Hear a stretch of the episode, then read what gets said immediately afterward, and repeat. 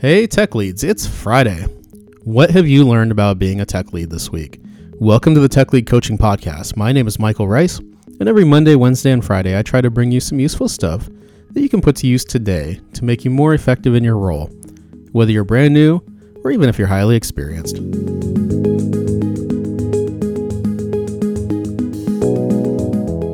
Like I said, it's Friday, December 6th, 2019. This is episode 76.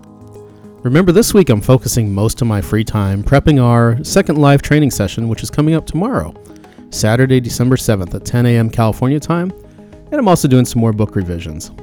So this week I'm focused not on generating new content or ideas, but instead I'm sharing some other folks' content with you, which is actually more work than I expected, but I'm learning a lot, and I hope you will too, especially in today's episode. By the way, please do join me this weekend. It's coming up tomorrow. Register online for free at techleadcoaching.com slash training. The link is coming up in the show notes. Should be fun.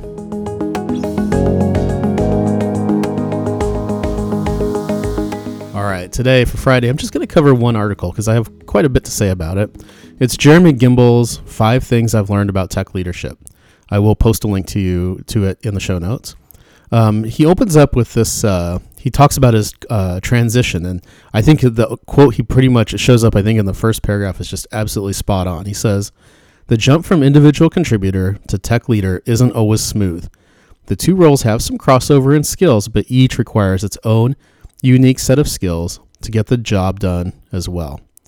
So he talks about his role, his tech lead role, and a shift into a full blown tech lead role. Probably like like you or me, he um, kind of bounced around a little bit. I mean, not bounced around in jobs, but you know, did a little bit of dabbling in a little tech leadership here there, a few projects, and then finally he uh, stepped into a full blown tech lead role. And he wrote down five insights or five uh, tips, five learnings. So his insight number one is quote: Leadership isn't about control.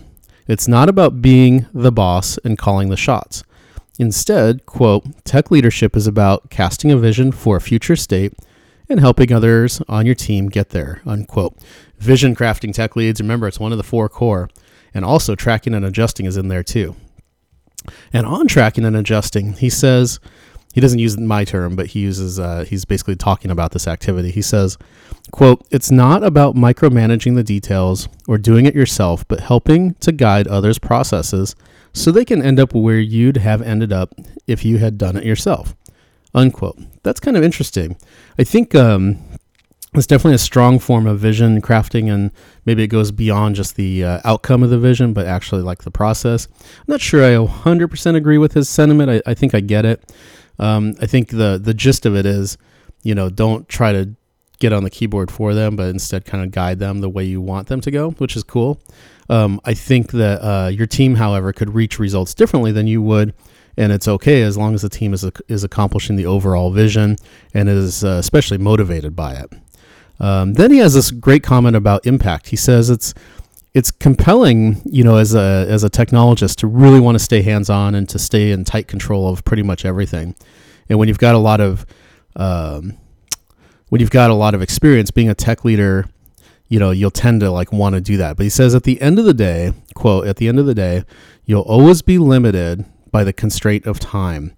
And when you've got a lot of experience, being a tech leader allows you to increase your own impact and output by helping others be more effective. I absolutely love that. Impact is definitely where your attention should be.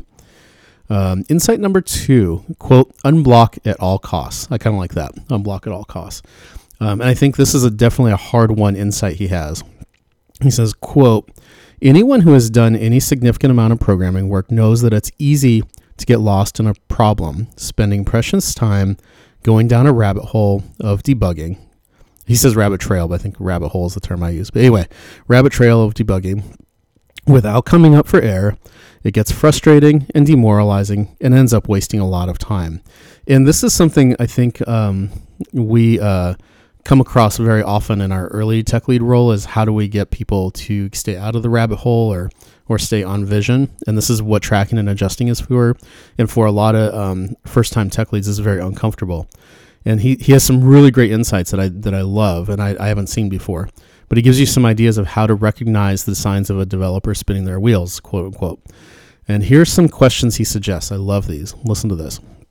He says, ask these kind of questions. Are the developers or are the engineers on your team are they asking lots of questions that seem disconnected or aren't showing progression? So, like you can imagine, like questions that don't seem relevant. They seem like they're uh, attached to other things, other mission. It's like they're getting off the vision, off the um, off the mission that you're trying to accomplish. So this is very, very insightful that he that he noticed this. Um, number two or second question is, are they showing signs of frustration? I bet you've seen this before. You can see it in developers. You've seen it in yourself. And are their status? This is I think this is very smart too. In looking at their status updates or commit mission messages, do they seem a little vague or they don't seem to be moving forward? that's really really insightful very very uh, very that i think it's a very hard one insight and i definitely wanted to relate to that to you so to do the three questions again if they're asking questions that seem disconnected or aren't showing pro- progression if they're showing signs of frustration or if their status updates or commit messages are vague or don't seem to be moving forward that's just awesome so ask yourself those three questions when you're doing your next stand up or whatever tracking and adjusting activity you're doing and that's the tracking part. Let's see what he has to say about those difficult adjustment conversations. Again, this is great. He doesn't hesitate. He says, it's time to jump in. But most importantly, the key insight he has about making these adjustments is remember you're there to unblock, not to fix the problem. That's just amazingly insightful. In the corporate world, we'd like to talk a lot about coaching, but effective coaching isn't about coaching to fix a problem. Coaching is about coaching the person.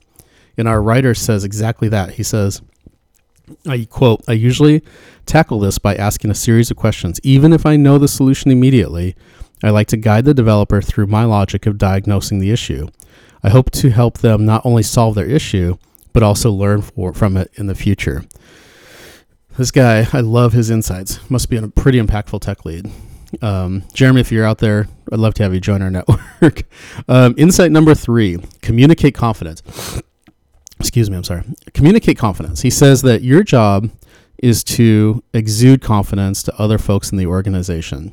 Now, I'm not sure I'm totally on board with this one. However, the headline was awesome. I love that exude confidence. I don't think you need to exude false confidence. I think that's a, that's a little dangerous.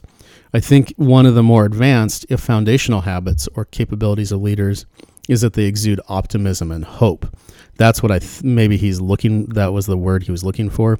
But optimism and hope, I think, is the key one. And there's this quote I lost somewhere that I heard on a recent John Maxwell podcast, but he says basically something like the most important role of the leader is to make sure there's always hope. and uh, you don't really hear that with tech leads, first line tech leads. I like to, I would love to hammer on it a lot more, but I think it's enough for you all just to like get through your day jobs. But really, like those super inspirational tech leads, they uh, they move up pretty fast. I think you don't see them much because they just don't last in the tech lead role very long. They just get promoted very quickly.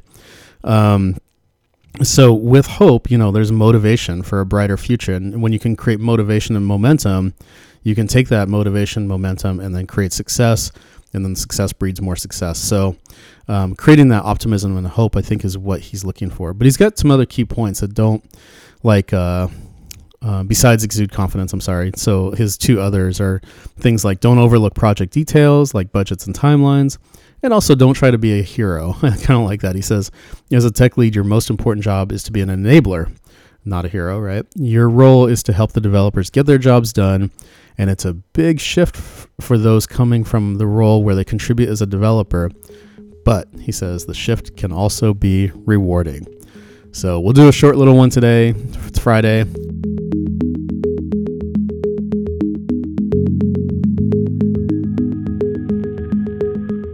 Thanks for listening, Tech Leads. We're on this mission together. We're trying to figure out this tech lead, hands on EM, startup CTO thing where there's a lot of expectation and very little support. Thank you for taking me on this journey with you. Got a lot of free stuff for you all the time. We got the free email list. Um, got free training coming up tomorrow on the Saturday, second Saturday sessions.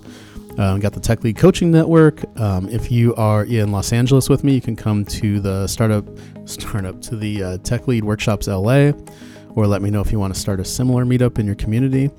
Um, finally, you can download my free book, How to Be a Tech Lead on LeanPub. Download it. Please don't read it yet, it's still being revised. And no matter what, I want to hear from you. Drop me an email to me at michaelrice.com or hit me up on Twitter at michaelrice.